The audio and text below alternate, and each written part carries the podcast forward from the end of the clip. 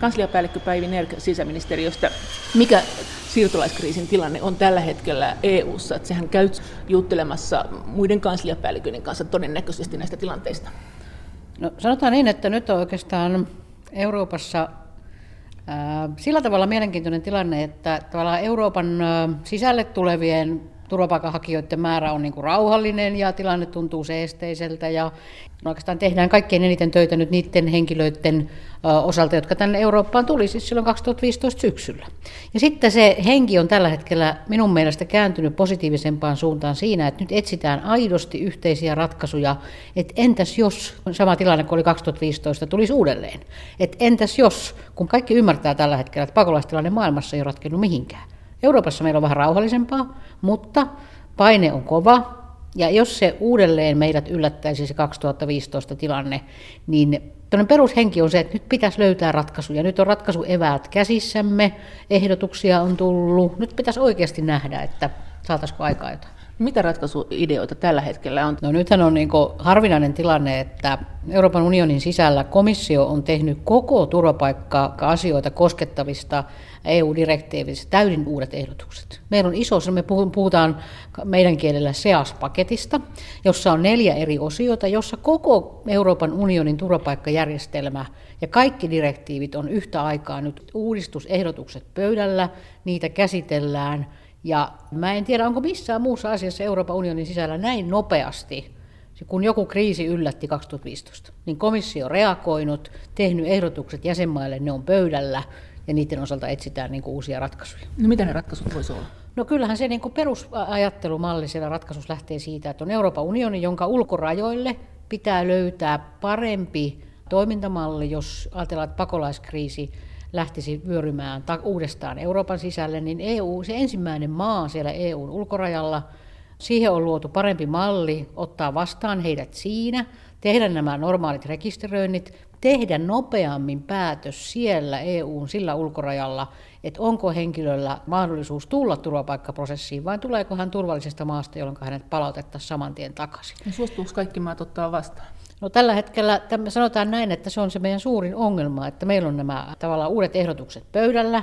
EU on 28 jäsenmaata nyt, 27 kohta Brexitin jälkeen, niin näistä maista puolet noin suurin piirtein karkeasti on sitä mieltä, että kaikkien maiden tulisi ottaa vastaan turvapaikanhakijoita ja pakolaisia, mutta puolet on sitä mieltä, että eipä taida meitä koskettaakaan, me emme haluaisi. Niin siis EUn mm. sisällä. EUn sisällä. No kauanko siinä menee aikaa nyt, sanoit, että tämä nopeutuu tämä päätös, ja se, se mm. tullaan nyt ilmeisesti, yritetään tehdä sen Dublin-sopimuksen hengen mukaisesti niin, että siellä maassa, Siinä johon turvapaikanhakija on tullut, niin tehdään nämä ratkaisut. Kyllä, joo.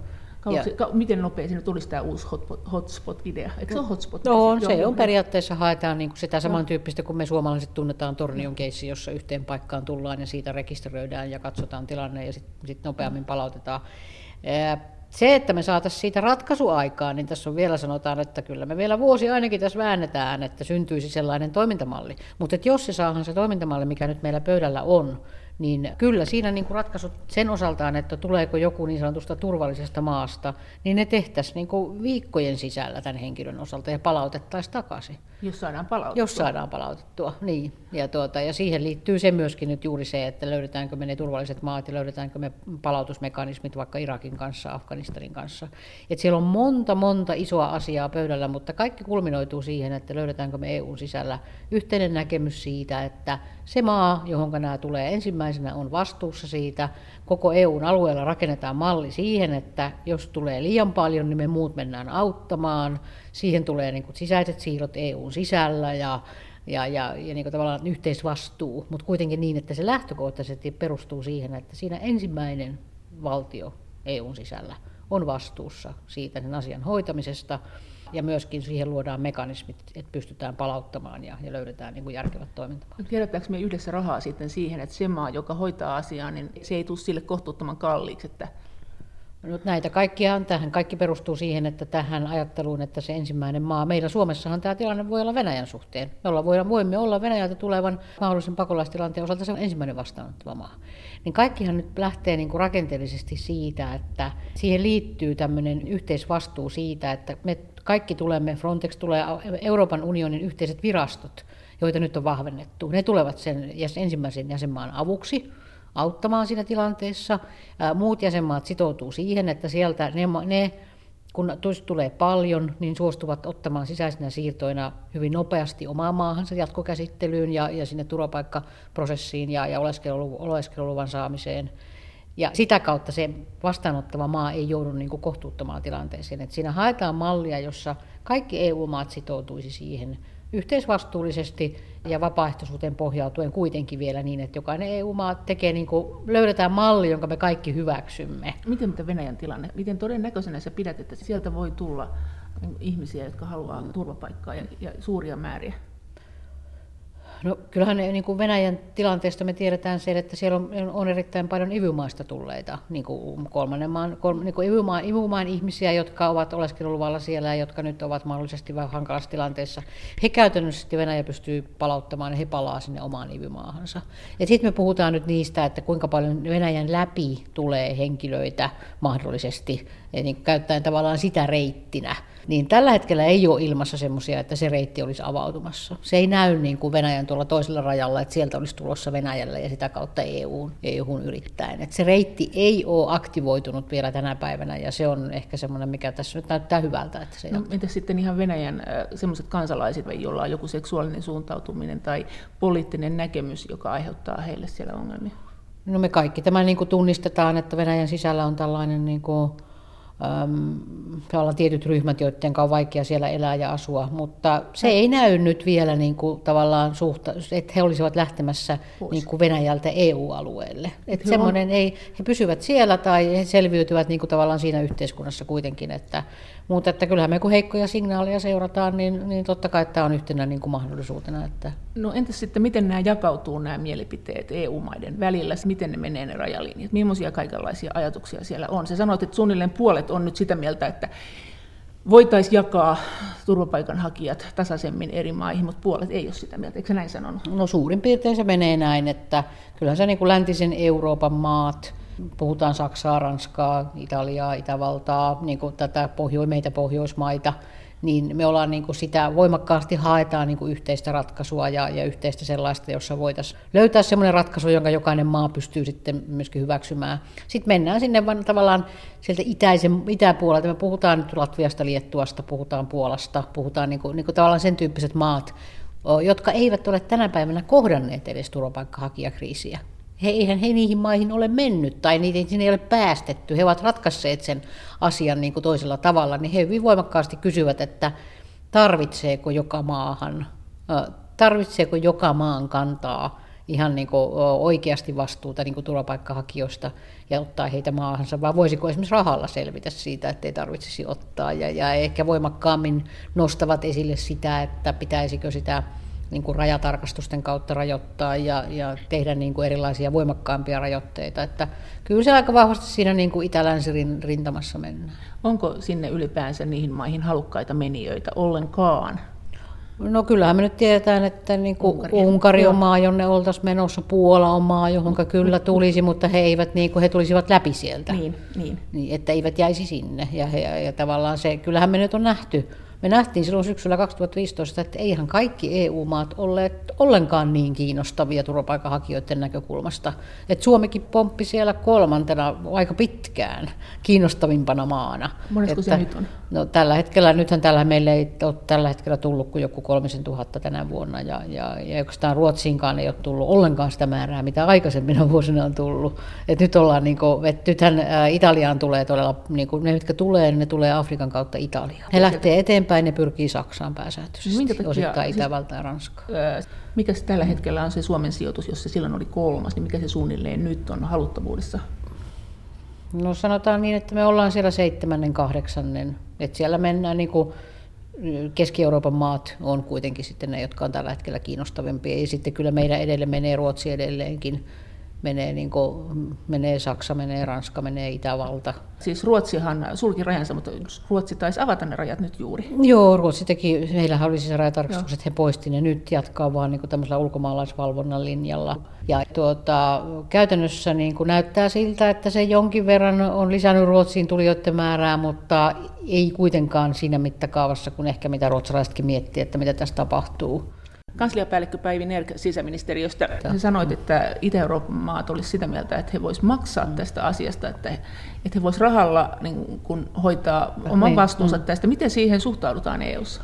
No, tässä komission ehdotuksessa on tämmöisiä, niin kuin tämmöinen tavallaan rahamalli, vaihtoehtomalli, ja se on nyt juuri se, joka niin kuin eniten jakaa, että onko se oikein ja miten se määritellään se rahasumma, kuinka ja paljon maksaa maksetaan. ja kenelle se maksetaan ja miten se hoidetaan, miten se tasaa tavallaan jäsenmaiden vastuita. Ja, ja kyllä se niin kuin perushenki tuntuu olevan tällä hetkellä se, että ei pelkällä rahalla, että, että pitäisi löytää niin kuin mekanismi, jossa, jossa se voisi olla yksi vaihtoehto niin kuin osan, mm, osana ottaa osa, osa niin kuin vastaan henkilöitä ja sitten osa maksaa, jos niin kuin semmoinen löydettäisiin, mutta pelkällä rahalla niin se tuntuu kyllä kaikki olevan, että en usko, että se läpi tulee mennä. Miten sitä, kun sitä on haarukoitu, niin miten sitä on ajateltu, että onko se niin, että se on kertasumma ja miten se määritellään, että mm. jos joku on tulossa Puolaan, niin maksaako Puola siitä, että se maksaa vaikka Saksalle, että joo, menkää Saksaan, me maksetaan tämä, vai vai miten se menisi? Ja kuinka kauan sinne Saksaan sitten maksetaan ihmisille, joka sitten menee sinne Saksaan saadakseen tukea? Siinä ei ole niin kuin jäsenmaiden välisestä ah. rahansiirrosta, vaan siinä puhutaan silloin Euroopan unionin niin kuin komission näkö, tavallaan puhutaan siitä, että Euroopan unionille maksetaan ja Euroopan unionin sillä rahoilla maksaa sitten taas takaisin jäsenmaille niin, että se tasaa. Että ei jäsenmaiden välistä rahanvaihtoa. Mitä sä luulet, millaisia summia silloin olisi? Tota, mitä, mitä me, puhutaan, me puhutaan niin kuin kertasummista, ei siitä. Että se on, ja tämä on ehkä se yksi iso kysymys, että miten sä voit, mitä sä voit sanoa, mitä yksi turvapaikanhakija hakija maksaa, niin siellähän puhutaan niin kymmenistä tuhansista euroista, 60 000, 80 000, sen tyyppisiä summia, mutta että sehän on, koska nythän me voidaan ajatella myöskin niin, että, ja, ja niin kuin läntiset maathan ajattelee niin, että jos turvapaikanhakija saa oleskeluluvan ja kotoutuu, niin hänestähän rupeaa tulemaan tuloja näille ihmisille, niin kuin tälle, tähän yhteiskuntaan. Että eihän se ole vain menoa, jos siinä onnistutaan. Ja tavallaan se, että miten sä arvotat sen, mikä se rahasumma on, että, ja se tuntuu sillä niin kuin minusta ainakin noin henkilökohtaisestikin vähän oudolta, että me arvotetaan niin kuin ihmisen arvo johonkin niin, sitten, kun, niin ja kauanko sitä maksetaan. Niin, ja se on, mutta kun se on kertasumma. Ai niin se on niin, kertasumma. Se on kertas, kertasummana per, per henkilö. Per henkilö. Per henkilö. Niin, Elikkä, eli se lasketaan niin, että jos lasketaan todennäköisesti, että jos lasketaan koko EUn alueen ihmiset, jotka hakee täältä turvapaikkaa, jyvitetään eri maille. Ja sitten ne maat, jotka ei ota ketään vastaan, tai ei ottaa vähän vastaan, mm. niistä, joita he ei ota vastaan, he maksaa komissiolle, sanotko se 80 000? Mm, se on suuruusluokka, nyt mä en ole ihan varma Joo, mutta 60-80 000 niin, per, mm. per turvapaikanhakija. Niin. Ja se menee EUlle, joka sitten maksaisi näille jäsenmaille, jotka ottaa turvapaikanhakijoita vastaanko siitä sitten rahaa? Niin, siis siinä EU-komissiollahan on, meillähän on EUn sisällä mekanismi, jolla, jos tuetaan niitä. Esimerkiksi nyt tämän kriisin aikanakin Suomikin sai tiettyä tukea sille, että meillä otettiin paljon vastaan ja, ja tavallaan siellä on sisällä rahoitusmekanismeja, niin niillä rahoitusmekanismeilla sitten tuettaisiin niin, että kaikki jäsenmaat voisivat kokea, että me olemme niin kuin yhdenvertaisessa asemassa. No kuinka tiukkaa se sitten on, kun esimerkiksi Puola ja Unkari on aika lailla kieltäytyneet ottamasta esimerkiksi ne maat turvapaikanhakijoita, niin mitä EU aikoo näille maille tehdä? Sitähän puhuttiin, että, että ne eivät saa kohta rakennerahoja ja, ja ne eivät saa niin kaikenlaisia EU-tukia, jos ne suhtautuu asiaan näin. Onko siellä kuinka kiivasta tai että miten tämä asia etenee? No, tämä on niin tyypillistä Euroopan unionin keskustelua sekä ministeritasolla että, että erilaisissa asiantuntijaryhmistä, että, että argumentit on hirmu eri näkökulmista tulevia. Ja nyt sitten on, kysytään tavallaan sitä yhteistä tahtotilaa, että löydetään, halutaanko me puolin toisin, haluaako nämä, jotka sanovat, että me emme ota ketään, niin haluavatko he ymmärtää, että Euroopan unionin yhteisyyden kannalta ja tämän tilanteen ratkaisemisen kannalta olisi tultava heidänkin vähän vastaan, samoin kuin toiselta puolelta tulevat, että ei ole helppo, se ei ole oikeasti, niin kuin, eikä ole vielä näköpiirissä semmoista niin kuin ihan ratkaisun avainta, että se nyt nopeasti syntyy se yhteinen ymmärrys. No mikä meillä on se raja, paljonko EU voi ottaa vastaan turvapaikanhakijoita? Mitä EU sanoo tällä hetkellä? Sanooko EU, että me ei, me ei voida ajatella tätä asiaa ollenkaan, vai onko siellä joku semmoinen, että jos tulee vaikka 500 miljoonaa turvapaikanhakijaa, niin tämä on mahdoton tilanne, ja sitten me ehkä sanotaan irti jotain sopimuksia. Mikä, mitä siellä ajatellaan tästä? No kyllä minusta se perushenki on, on ne kaikissa näissä keskusteluissa, että Euroopan unioni hakee vastuullista maahanmuuttopolitiikkaa, jonka osana on myöskin vastuu tästä pakolaistilanteesta niin kuin osana maailmantilannetta.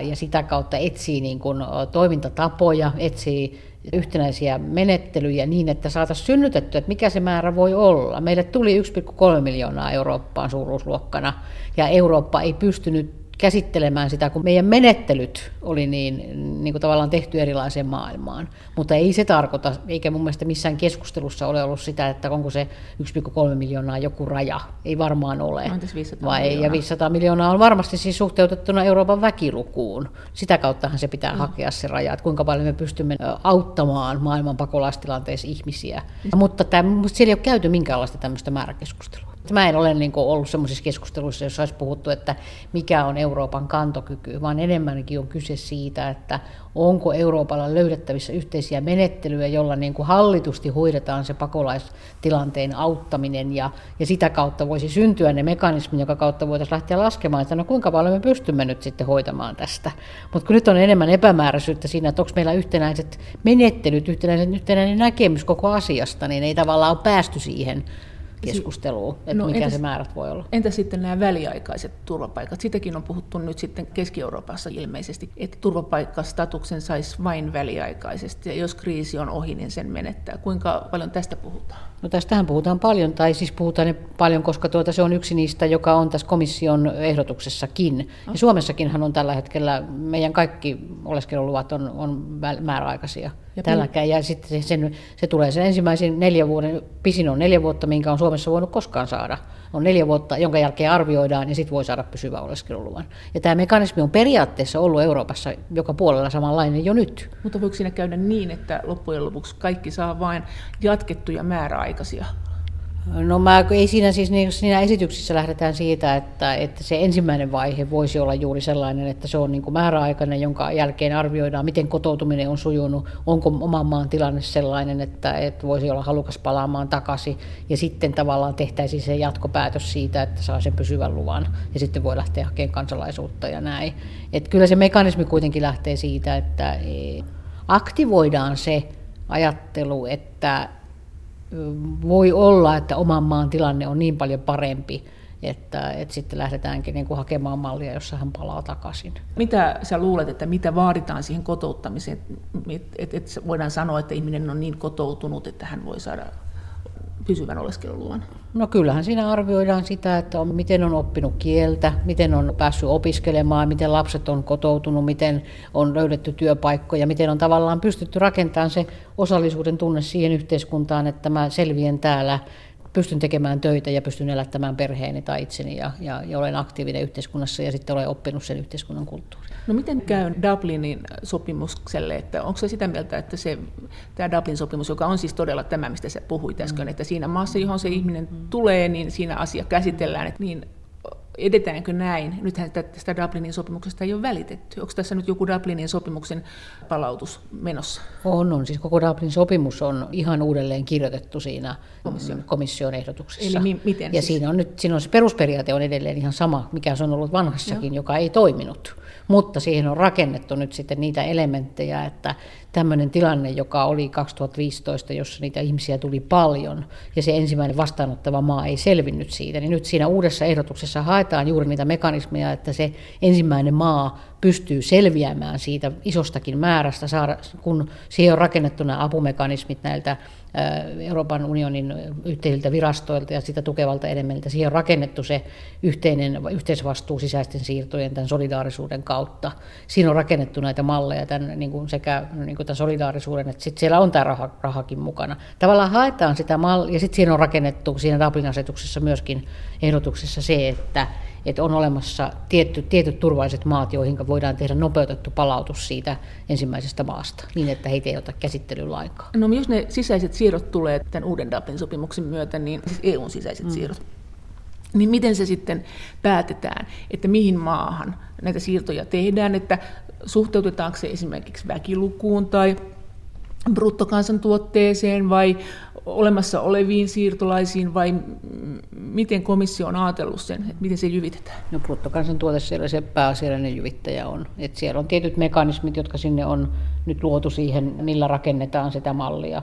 että, että siellä on bruttokansantuote, jonka perusteella määriteltäisiin sitten, ja niitä nyt käydään juuri läpi, että mikä se on, jonka löydetään, onko se jäsenmaan osuus EU-väestöstä, jäsenmaan osuus EUn PKTstä kertaa joku luku, että haetaan sitä, että löytyykö yhteinen ymmärrys, miten tämmöinen solidaarisuus jaetaan per EU-maa. Kansliapäällikkö Päivi Nerk sisäministeriöstä, mitkä olisi Suomen tilanne siinä vaiheessa, jos se laskettaisiin tämän bruttokansantuotteen mukaan? Niin no paljon... Me, meidän osuus niin kuin näillä oikeastaan se on vielä aika monimutkaisessa vaiheessa, miten se lasketaan, mutta että Suomen osuushan oli huomattavasti vähemmän kuin 32 000 vuodessa, noin niin kuin mitä meille tuli silloin 2015. Me ollaan kuitenkin pieni maa että meidän määrät ei kasvaisi kovin paljon siitä, mitä, mitä meille on tullut. Meillähän on vuositasolla tullut turvapaikanhakijoita 3000 5000 per vuosi. Tänä vuonna näyttää, että puhutaan ehkä jostain 5000 suuruusluokkana. Ja tässä jakomekanismissa niin, niin hyvä, että me 10 000 päästäisiin. Että aika pienistä määristä noin Suomen mittakaavassa puhutaan, mutta että ne on ennen aikaisia oikeastaan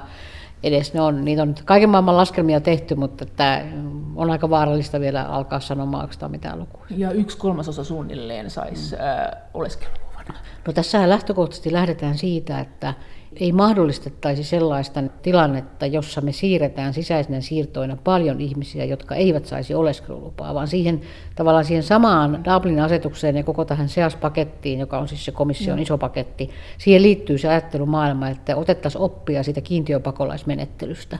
Eli tavallaan se ensimmäisen maan käsittelyn aikana jo tehtäisiin niin sillä tavalla sitä mitä valintaa ihan niin kuin tehdään kiintiöpakolaisten osalta, että suurin osa lähtökohtaisesti siitä, mihinkä heidät siirretään, saisi sieltä oleskeluluvan.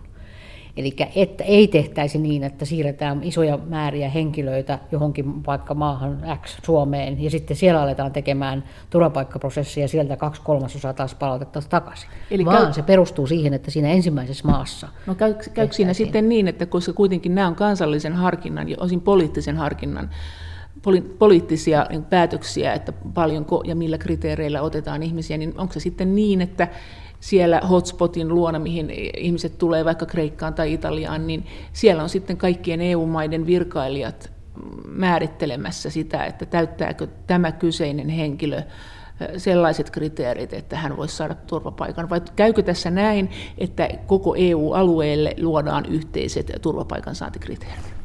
Siis yksi osa sitä komission isoa pakettia on yhteiset menettelyasetukset ja vastaanottoasetukset siitä näkökulmasta, jotka olisi suoraan kaikkia jäsenmaita sitovia, olisi, jossa luodaan, ne olisi kaikille niin kuin yhtenäiset ja samanlaiset. Eli se olisi niin kuin mikri loppuisi sitten meiltäkin? No käytännössä niin kuin siinä etsitään ihan uudenlaista mallia siihen, että maahanmuuttovirastolla olisi toki senkin jälkeen niin kuin rooli käydä ne turvapaikkapaperit lävitse, tehdä ne oleskelulupapäätökset, tavallaan hoitaa sitä kiintiö, vähän niin kuin kiintiöpakolaisten osalta samantyyppisesti tyyppisesti sitä valintamatkaa, etsiä se kuntapaikka, hoitaa niin ne kriteereiden perusteella tavallaan sitä kokonaisuutta. Se mm. prosessi on hyvin erilainen kuin miten tänä päivänä Euroopan unionissa sitä on hoidettu. Ja tarkoittaisiko se myös sitä, että jos se ihminen joutuu Ruotsiin tai Romaniaan tai Suomeen tai minne tahansa, niin hänen tämä tukitasonsa on ihan samanlainen eri EU-maissa, vai mitä siinä sitten tapahtuu? Kyllä, vastaanottodirektiivi on yksi niistä, jossa on määritelty niin ne vastaanotto-olosuhteet ja vastaanottorahat, ja, ja haetaan niin kuin yhtenäisiä käytänteitä kaikkiin EU-maihin. Niin... Eikö sitä suhteuteta sen maan yte- yleiseen elintasoon?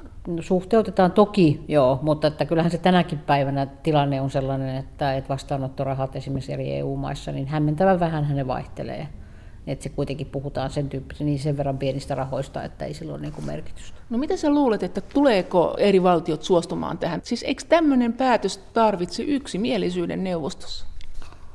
Jos annetaan näin paljon kansallista päätäntävaltaa EUlle, niin voiko se mennä niin, että se menee vain enemmistöpäätöksellä?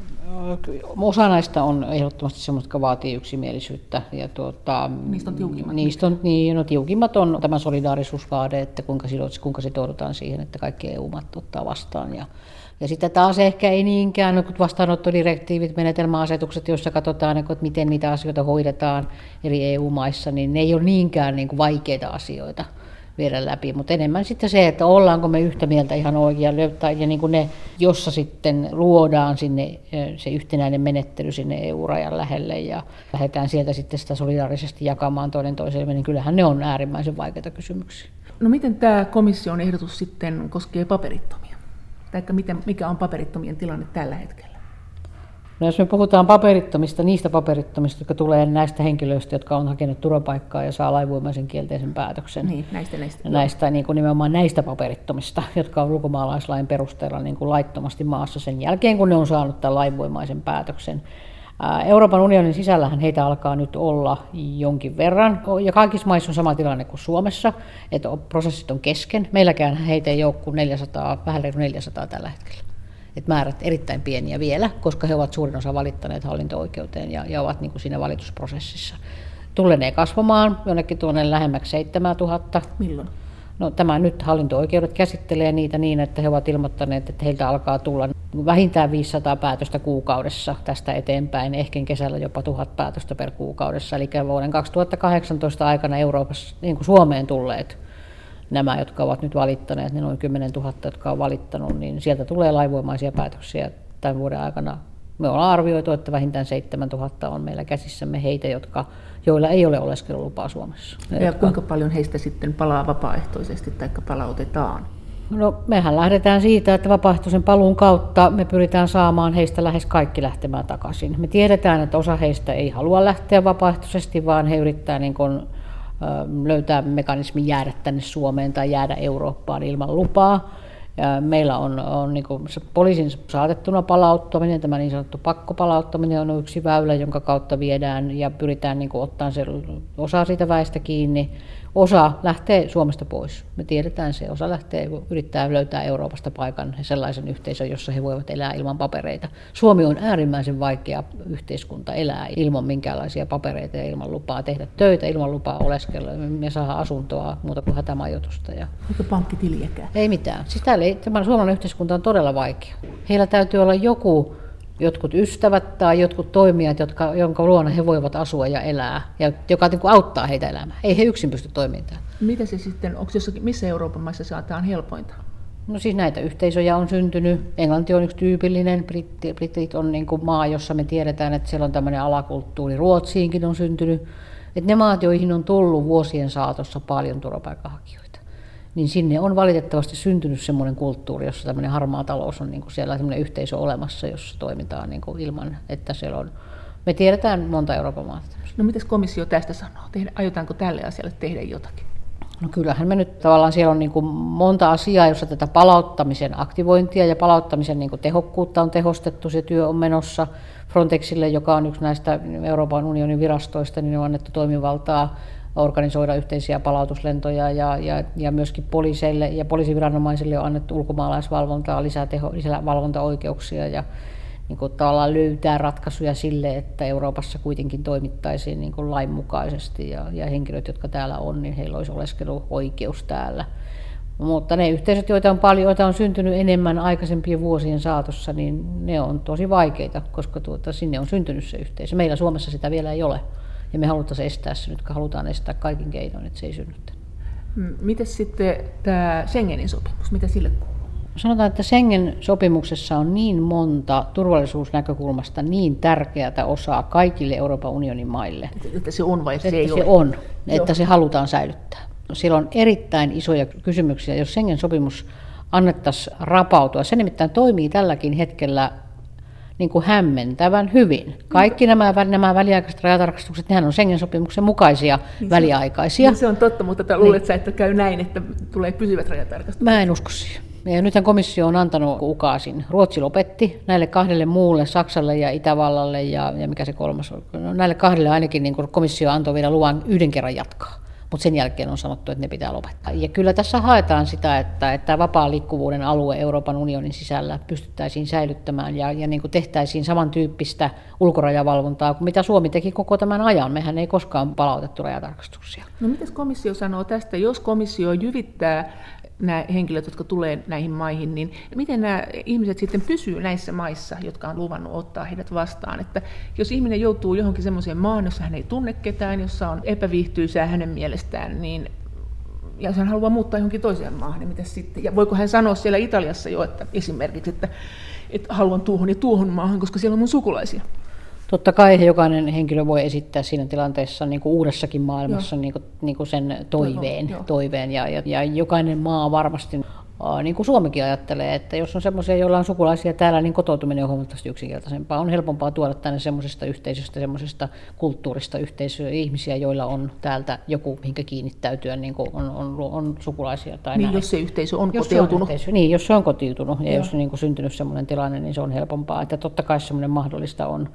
Mutta että se, että tavallaan vapaa liikkuvuuden yksi elementti on se, että jos saat Suomesta oleskeluluvan, niin sulla on oikeus liikkua Euroopan unionin sisällä, sulla täytyy tietysti matkustusasiakirjat olla kunnossa, että ei, sä et voi mennä asumaan johonkin toiseen maahan Euroopan unionin sisällä, vaikka sulla on Suomeen oleskelulupa että, mutta sä voit matkustaa liik- vapaasti. Ja Mut, sitten eli tavallaan... sä voit niinku käydä siellä kahden kuukauden välein niin kuin Suomessa niin, kääntymässä ja niin, mennä taas mennä takaisin. taas takaisin. Niin. Eli että käytännössä... se, niin, että tämä on semmoinen, niin kuin, joka meidän täytyy silloin niin kuin nähdä, että tämmöinen, silloin me ajattelemme, että ne, jotka saavat oleskeluluvan Euroopan unionin johonkin maahan, he noudattavat niitä samoja Schengen-sääntöjä ja samoja maailmaa kuin mitä me, mekin suomalaisetkin joudumme noudattamaan.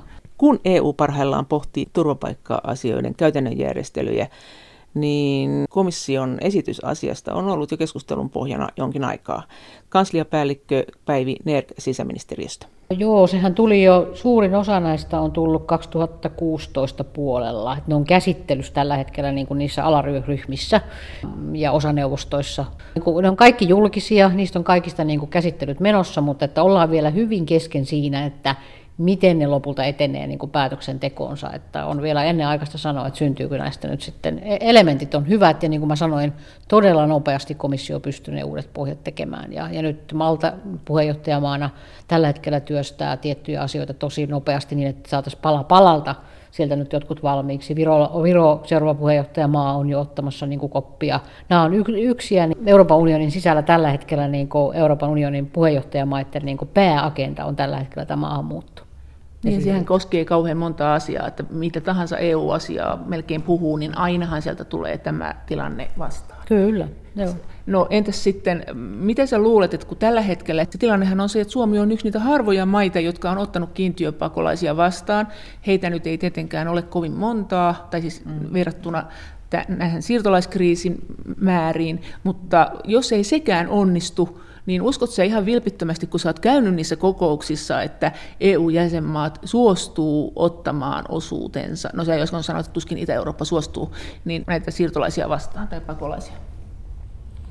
No mä olen ehkä sillä idealisti, että mun on niin kuin, mä en oikein näe, että Euroopan unioni pystyy selviämään tästä yhtenäisenä, jos me emme löydä siihen mekanismia. Että tähän, koska pakolaisongelma maailmassa, me ei olla ilmastopakolaisuutta vielä nähtykään.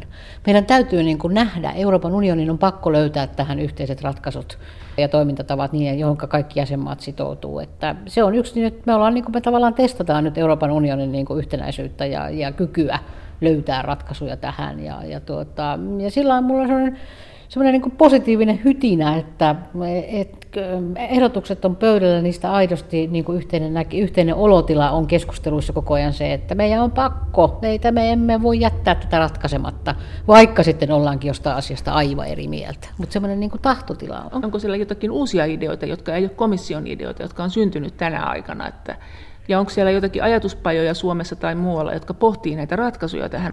Että ei tämä komission malli varmaan ollenkaan ainoa, mitä ajatellaan tällä hetkellä.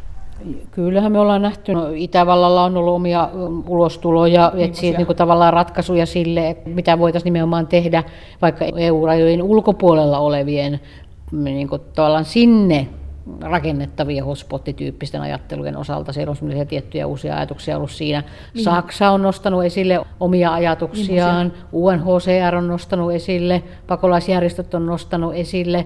Ne kaikki vähän painottaa niin kuin eri asioita siitä komission isosta paketista. Että no, osa niin kuin, nostaa esille vahvasti palautusmekanismin toimivuuden. Että jotta tämä koko tilanne saadaan hallintaan, niin täytyy olla toimivat palautusmekanismit niille, jotka katsotaan, että ne eivät täytä sitä Euroopan unionin turvapaikkakriteeristöä.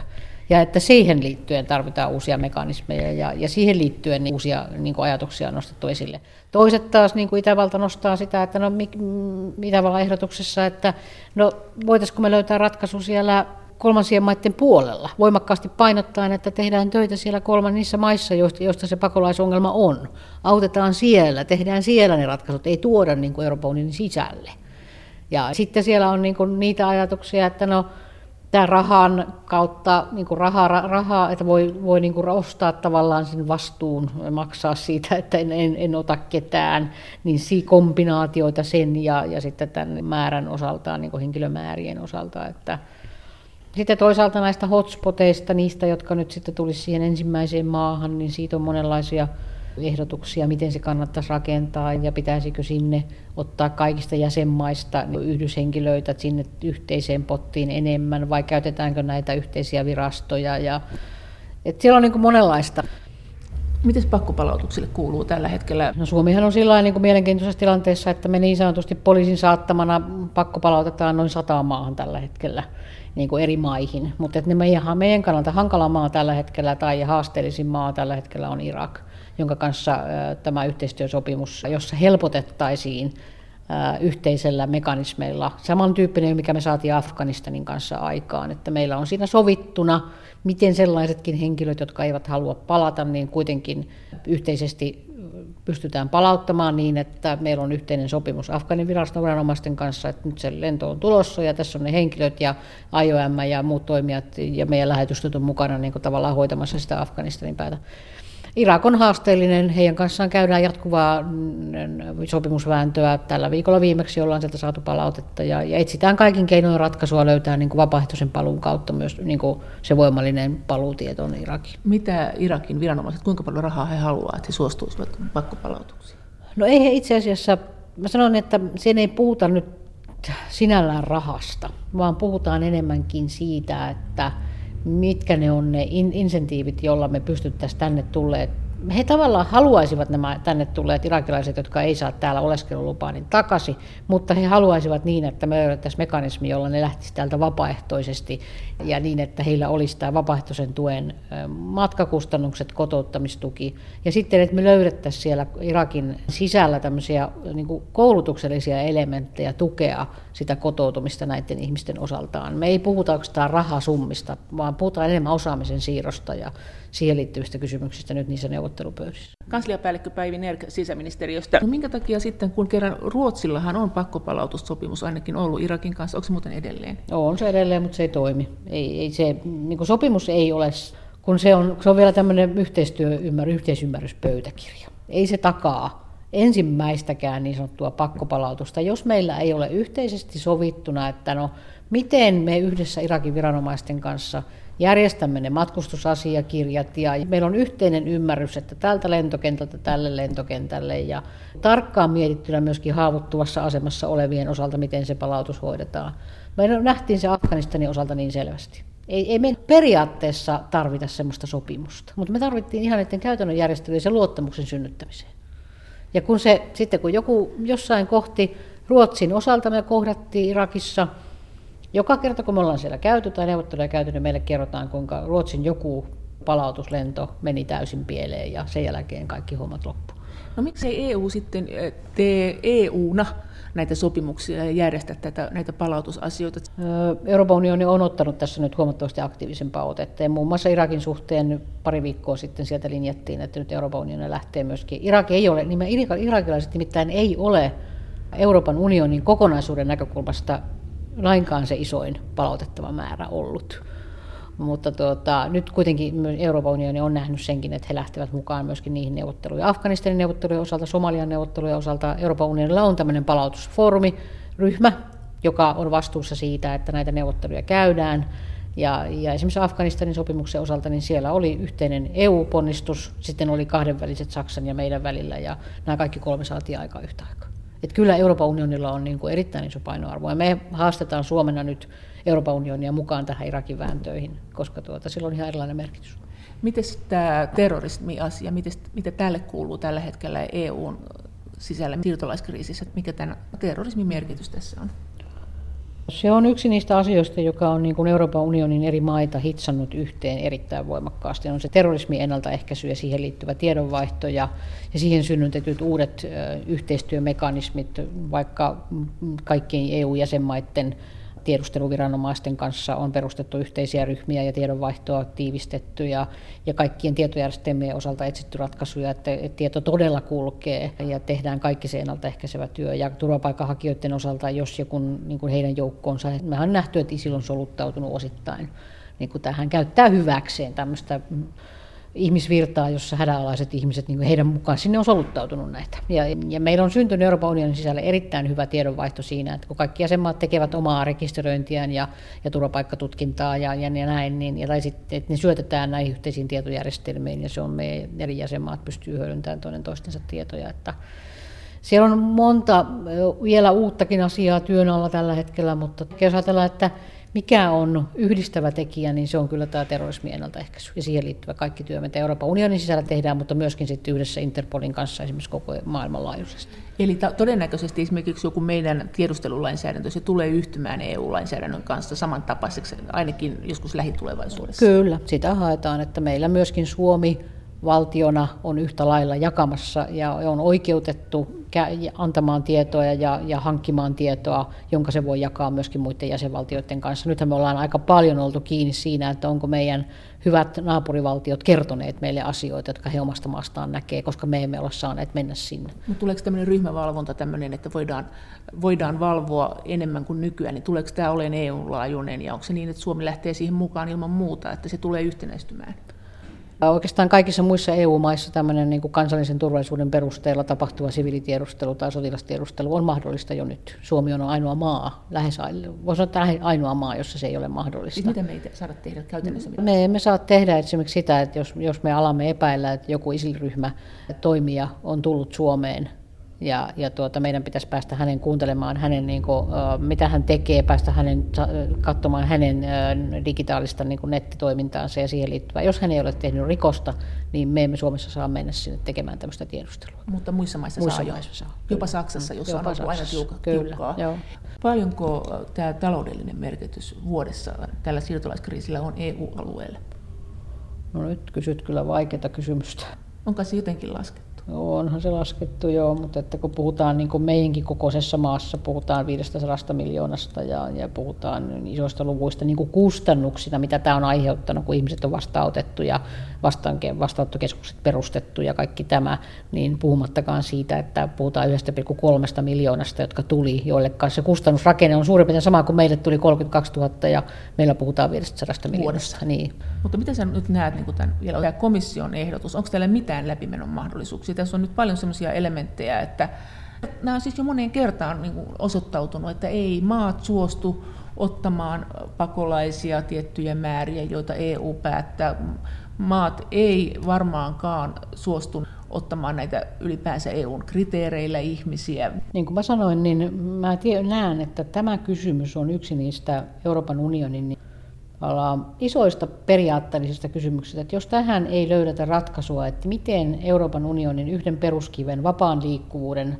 Euroopassa pystytään kantamaan vastuuta maahanmuuttoasioista ja siihen liittyvistä menettelyistä, se, ja se, kun mulla olen niin aistinut, että se tahtotila on nyt, että kaikki tunnustaa, että tämä on niin iso kysymys. Tämä on paljon isompi kysymys kuin vaikka Kreikan talousongelmat silloin jotkut, mitkä syntyy. Tämä on paljon isompi niin, kuin niin itsenäisvaltioita, koko EUn perusperiaatteita riipovat kysymykset, niin tahtotila on löytää tähän ratkaisut.